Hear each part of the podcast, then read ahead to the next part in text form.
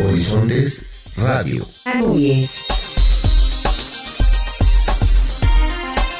Presentó primer informe de actividades, rector de la Universidad Autónoma de Tlaxcala. Autoridades de la Universidad Autónoma del Estado de Hidalgo llevaron a cabo el lanzamiento de la aplicación del Garza Bus. Universidad Autónoma del Estado de Morelos anuncia publicación de convocatorias para aspirantes de nuevo ingreso. Recibe Chapingo académicos de Panamá inauguran obras en escuelas de la Universidad Autónoma de Guerrero y al mismo tiempo presentan taller y exposición sobre reutilización de residuos sólidos. En el marco del Día de la Mujer, en la Universidad Politécnica de Tulancingo se impartió la conferencia Parte de la Estadística. Se inauguró en la sala de eventos de la Universidad Hipócrates la exposición fotográfica Ventanas Cerradas.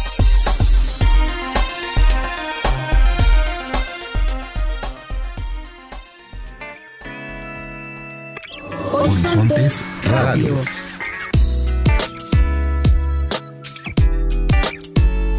Panorámica sonora del quehacer educativo, cultural y docente de la región centro-sur de la Núñez.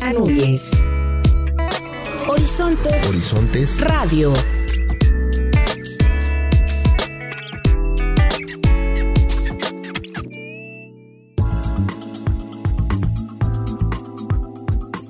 Bienvenidos a una emisión más de Horizontes Radio. Los saludamos con muchísimo gusto desde la Universidad Autónoma de Tlaxcala. Mi nombre es Víctor Guarneros. A nombre de todo el equipo que hace posible esta emisión, les damos la bienvenida como cada semana a este recorrido por la información que se genera en las CIES de la región. Antes de iniciar, te saludo con mucho gusto, Araceli Pérez. ¿Qué tal, Víctor? Como siempre es un gusto saludarte también a ti y al auditorio de las diferentes estaciones de radio que forman parte de este organismo, el cual tiene como fin llegar a ustedes el quehacer educativo que realizan las CIES en esta región en los ámbitos académico, de investigación y difusión de la cultura. Iniciamos.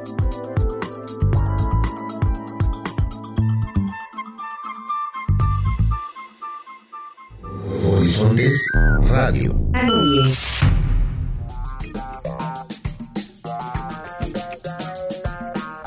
Ante el Honorable Consejo Universitario, máximo órgano de gobierno de la Universidad Autónoma de Tlaxcala, el rector, Dr. Serafín Ortiz Ortiz, presentó su primer informe de actividades 2022-2023, en el que reflejó el estado que guarda la administración universitaria, sus estados financieros, su situación patrimonial, su organización, su funcionamiento y los alcances de los objetivos y metas logrados en este periodo.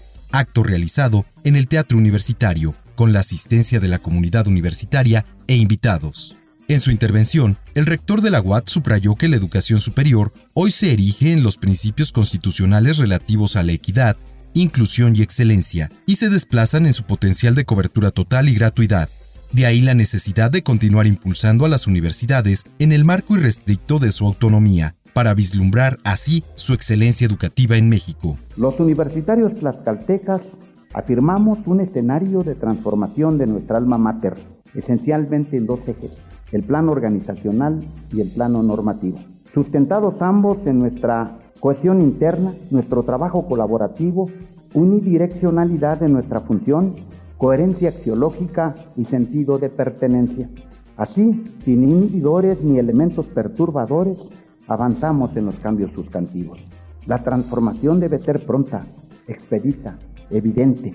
En razón de ello, hemos acelerado las acciones y nos dimos un nuevo organigrama congruente con la dinámica desplegada en los últimos 18 años de cambios permanentes. Se trata de un diseño organizacional debidamente jerarquizado, normado, unidireccional y funcional, cuyos componentes cumplen un papel institucional prefigurado con eficiencia y eficacia.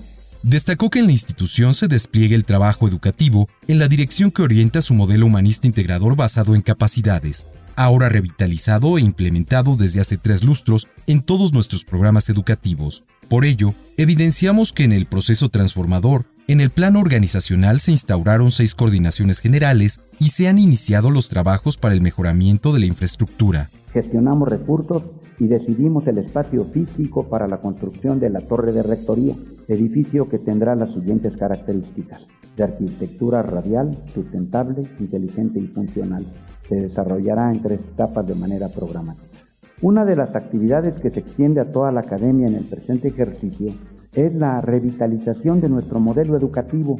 El modelo que acuñamos en la Autónoma de Tlaxcala hace más de tres lustros fue diseñado y aplicado desde la perspectiva de la autorrealización como cuarto eje sustantivo de la universidad. Para centrar la atención en el estudiante con el fin de potenciar sus habilidades y destrezas, así como el desarrollo pleno como ente activo y protagónico en la transformación de su realidad social. Este modelo tiene similitudes significativas con la nueva escuela mexicana, que desde el gobierno federal se despliega toda la República y encamina su ruta hacia la excelencia educativa.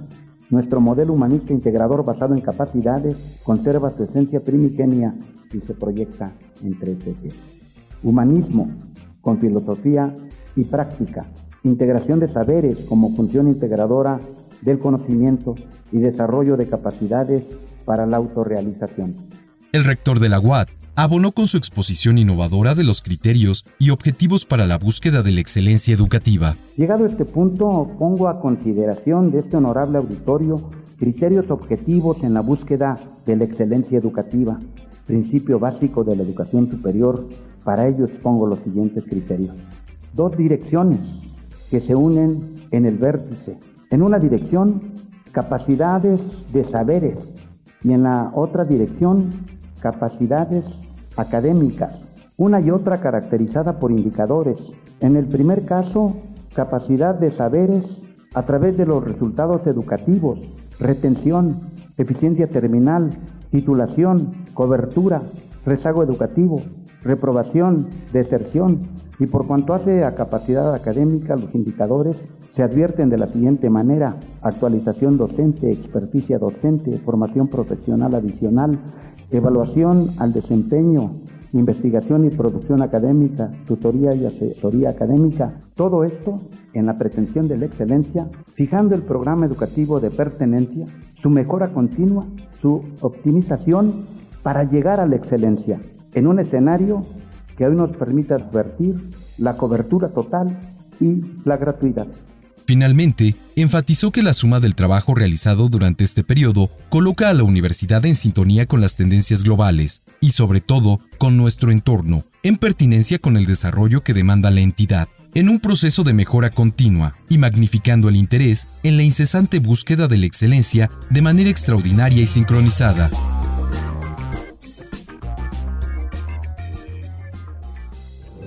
Horizontes Radio.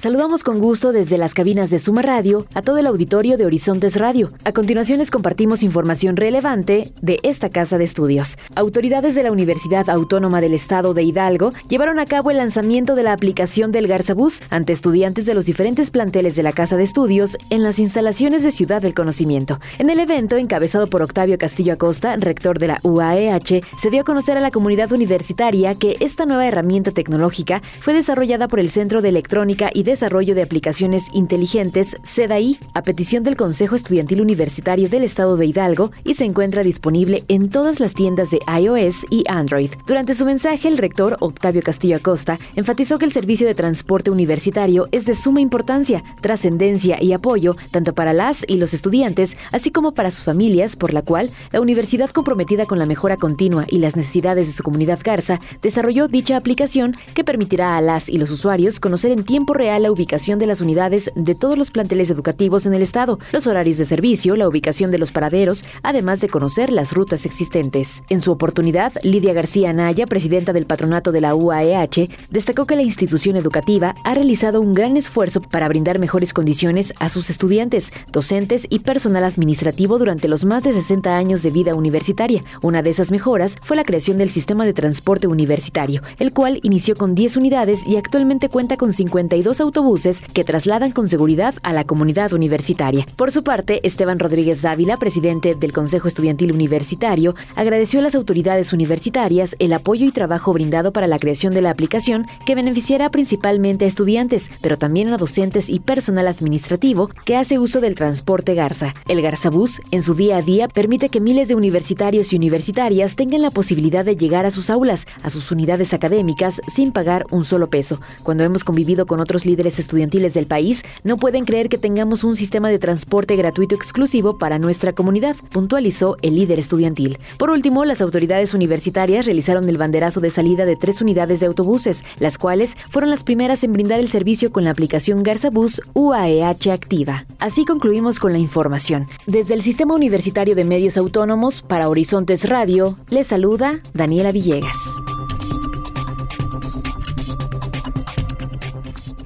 Horizontes Radio. La Universidad Autónoma del Estado de Morelos publicó la convocatoria de nuevo ingreso al nivel superior el pasado 1 de marzo y el día 2 dio a conocer la convocatoria de nuevo ingreso al nivel medio superior, ambas para el ciclo escolar 2023-2024. El pasado 22 de febrero se llevó a cabo la primera sesión del Comité Interinstitucional de Participación Social para el seguimiento al proceso de admisión de la UAM 2023-2024, encabezada por el rector Gustavo Urquiza Beltrán, en donde informó que dicha reunión representa el compromiso institucional con la transparencia para dar a conocer a la sociedad en un acto público y abierto las convocatorias del proceso de admisión de aspirantes, el cual cuenta con la certificación bajo la norma ISO 9001-2015 que asegura la calidad del mismo. Urquiza Beltrán reiteró que como en años anteriores, se busca que el proceso de admisión a la UAM se realice de manera transparente. Para la oferta de espacios de este año se tomaron en cuenta factores como la infraestructura y la planta docente, recursos que permiten mantener la matrícula en un ejercicio de responsabilidad y planeación, dijo el rector. Este año, la UAM proyecta una demanda de 3.635 solicitudes para el nivel medio superior y 12.273 para el nivel superior. La UAM ofrece en el próximo ciclo escolar 3.936 lugares definitivos para el nivel medio superior, mientras que en el nivel superior hay una oferta a curso de 10.000 lugares y serán 7.870 lugares definitivos. Es a través de la página electrónica institucional www.uam.mx que las y los aspirantes pueden seguir el proceso de admisión. La UAM cuenta con 10 planteles de nivel medio superior para estudios de bachillerato bivalente, además de 65 programas educativos impartidos en 17 facultades, 3 institutos, 12 centros de investigación y 16 escuelas ubicadas en el estado de Morelos. Del 23 al 25 de febrero pasado, la Universidad Autónoma del Estado de Morelos fue sede de la primera Asamblea Ordinaria de la Asociación Mexicana de Instituciones y Escuelas de Diseño Industrial. La reunión tuvo por objetivo ser un espacio para el intercambio de reflexiones, conocimientos y promover la movilidad estudiantil a través de conferencias, talleres y recorridos por la ciudad de Cuernavaca. Encargado de inaugurar las actividades de esta asamblea, el rector Gustavo Urquiza Beltrán destacó que en la UA se impulsa el diseño desde un enfoque de innovación y creatividad para atender y ayudar a resolver problemas sociales en el registro de patentes y la creación y difusión de nuevo conocimiento. Lorena Noyola Piña, directora de la Facultad de Diseño, destacó que el diseño debe entenderse como un factor de intercambio social y procurador de bienestar, con innovación en los procesos formativos de las y los estudiantes al tomar las experiencias positivas de otras universidades y sus aprendizajes para mejorar los planes de estudio. Mariana González de la Rosa, presidenta de la Asociación Mexicana de Instituciones y Escuelas de Diseño Industrial, destacó que en esta asamblea asistieron representantes de 60 instituciones de enseñanza del diseño en el país con el fin de intercambiar experiencias, reflexiones y conocimientos acerca del diseño industrial. Para Horizontes Radio, Bárbara Hernández. Horizontes Radio.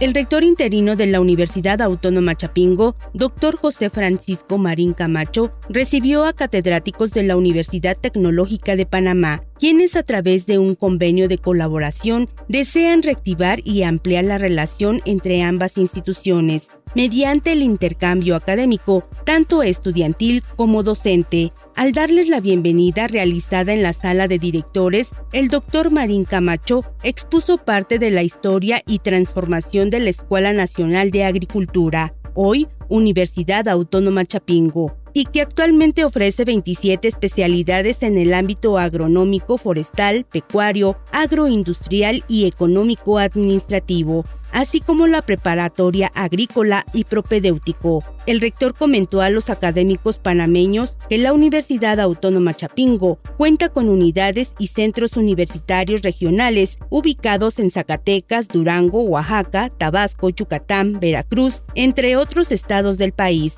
lo que le da presencia nacional.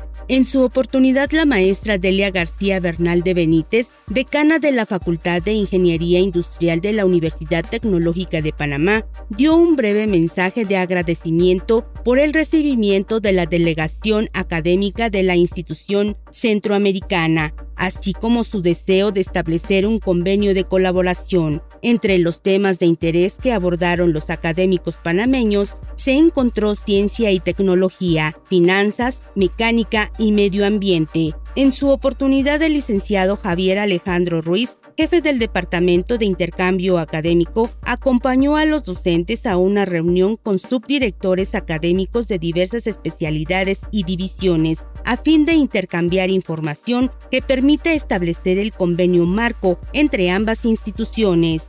Para Horizontes Radio, con información de Guadalupe Cruz Reinel, Comunicación Social, Departamento de Relaciones Públicas de la Autónoma Chapingo.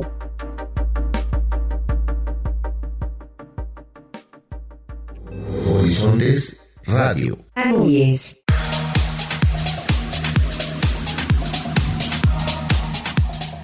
Los saludo con gusto y comparto con ustedes la siguiente información. Para fortalecer la seguridad y mejorar las condiciones de la comunidad universitaria, el doctor José Alfredo Romero Lea, rector de la Universidad Autónoma de Guerrero, llevó a cabo la inauguración de acceso y barda perimetral parcial en la Escuela Preparatoria número 21 de San Marcos. Asimismo, se realizó la inauguración de la segunda parte de la barda perimetral del Centro Regional de Educación Superior de Zumpango del Río y la fachada de acceso de la Escuela Preparatoria número 36 de la misma cabecera municipal. En otro sentido de la información, como parte de la función y responsabilidad social de la Universidad Autónoma de Guerrero, el coordinador general de vinculación y cooperación, Fernando Agüero Mancilla, en representación del rector José Alfredo Romero Lea, inauguró los talleres y exposiciones sobre reutilización de residuos sólidos con el objetivo de concientizar a la comunidad estudiantil de las escuelas preparatorias 1 y 9 de la UAGRO sobre el cuidado del medio ambiente y dicha actividad fue impulsada por la maestra Guadalupe Díaz Salazar, responsable de sustentabilidad con la participación de estudiantes, institutos y fundaciones. En el evento realizado en la explanada de dichas preparatorias estuvieron presentes el director de la Escuela Preparatoria número 1, Jorge Ángeles Manso, la subdirectora de la Preparatoria número 9, Celsa Soriano, el coordinador de vinculación, Rogelio Hipólito Tacuba, entre otras personalidades. Informó para Horizontes Radio José Juan Romero Alvarado.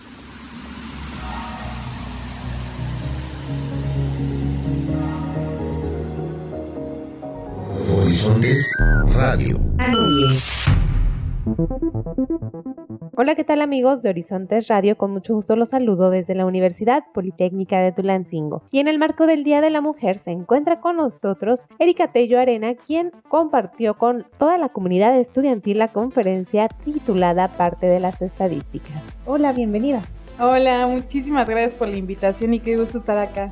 Y bueno, para comenzar, ¿qué te parece si nos podrías decir quién es Erika Tello a grandes rasgos? Porque ya vimos que tienes mucho currículum, entonces a grandes rasgos, ¿quién es Erika Tello? Pues muy rápido, eh, yo me considero una persona sumamente creativa.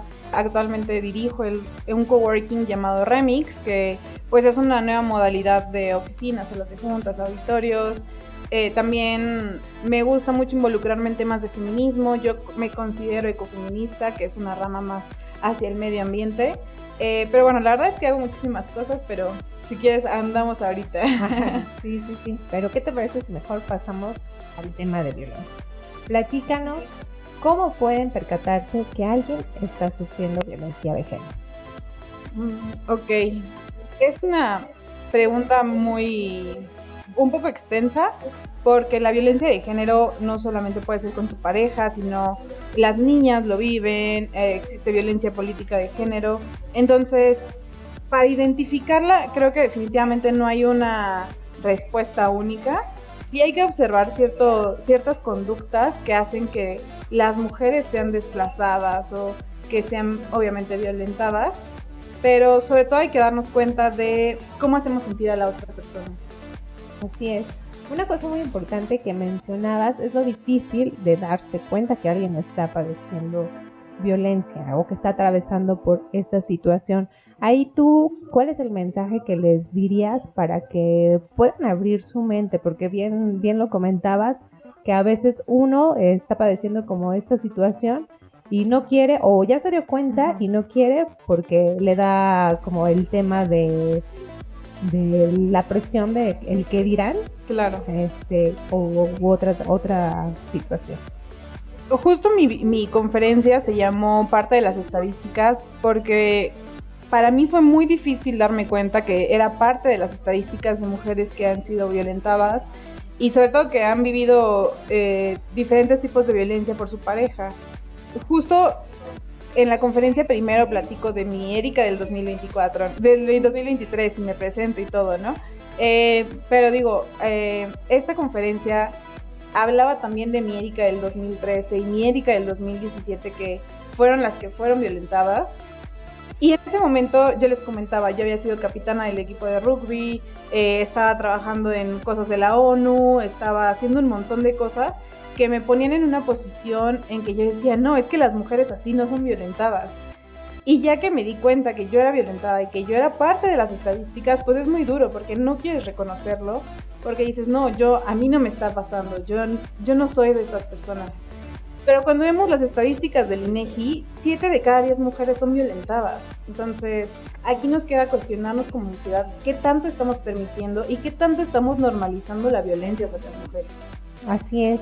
Bueno, y también tuve la oportunidad de estar en esta conferencia y fue muy diferente a todas precisamente por eso, porque marcaste un parteaguas muy importante al compartirnos esta historia por la que atravesaste y quizá ahí fue donde los chicos pudieron romper el hielo porque no fue la típica plática donde te hablan de los tipos de violencia que tienes que hacer y a dónde ir, ¿no? Entonces, eh, al compartir este mensaje con los jóvenes, yo creo que también eh, se les abrió una parte de su mente para analizar en qué situación están viviendo. Pero, pues también platícanos un poquito más de esta conferencia.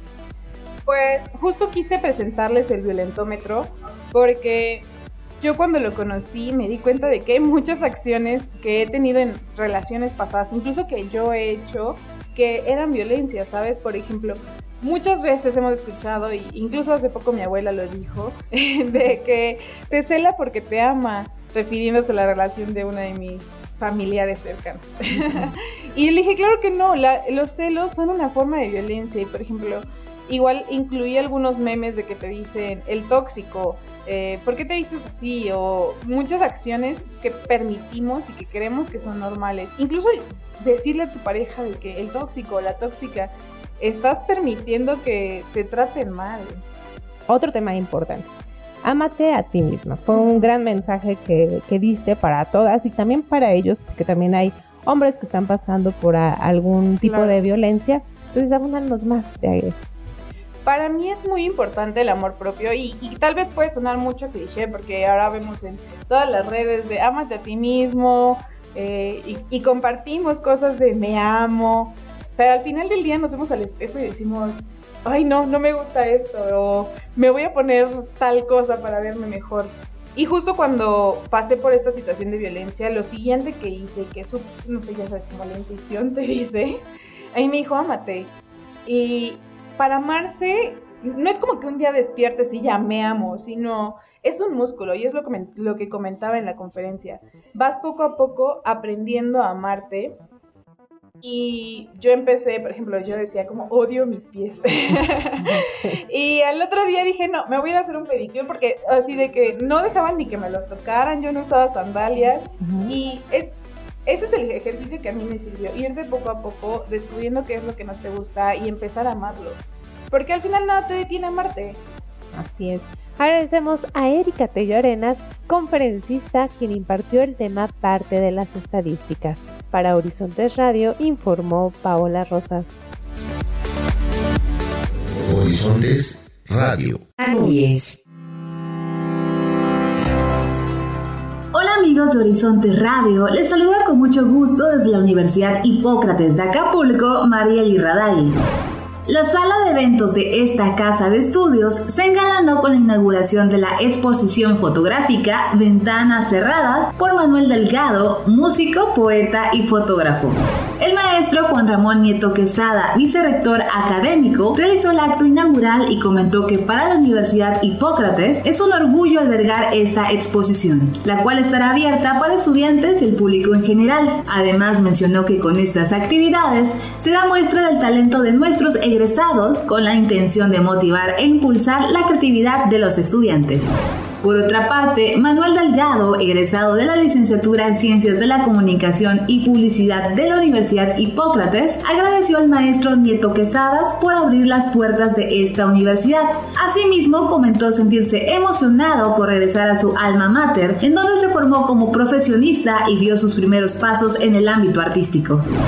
La exposición está compuesta por una muestra de 33 fotografías en donde destacan los siguientes títulos.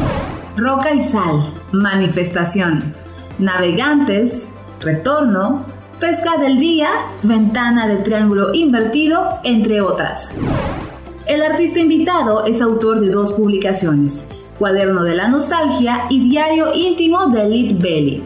Del mismo modo, ha publicado en medios impresos y electrónicos nacionales e internacionales. A su vez, fue ganador del quinceavo premio de aniversario María Luisa Ocampo en la categoría de poesía y el cuarto premio estatal de cuento y poesía y ensayo literario joven en la categoría de poesía.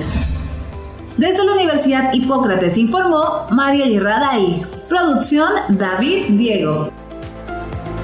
Horizontes Radio.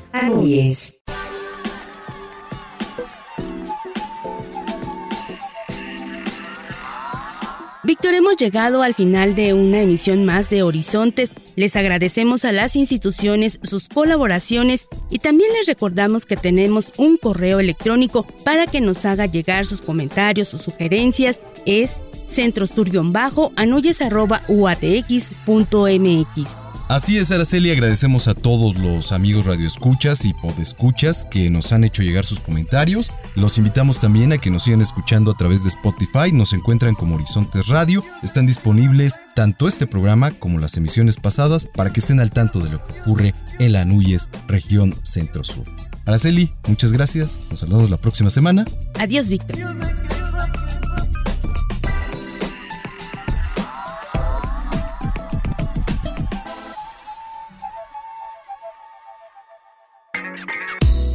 Panorámica sonora del acontecer educativo, cultural y docente de la Asociación Nacional de Universidades e Instituciones de Educación Superior, Región Centro Sur, llega a ti gracias a la colaboración semanal de las instituciones asociadas. Nos escuchamos la próxima semana por esta misma frecuencia.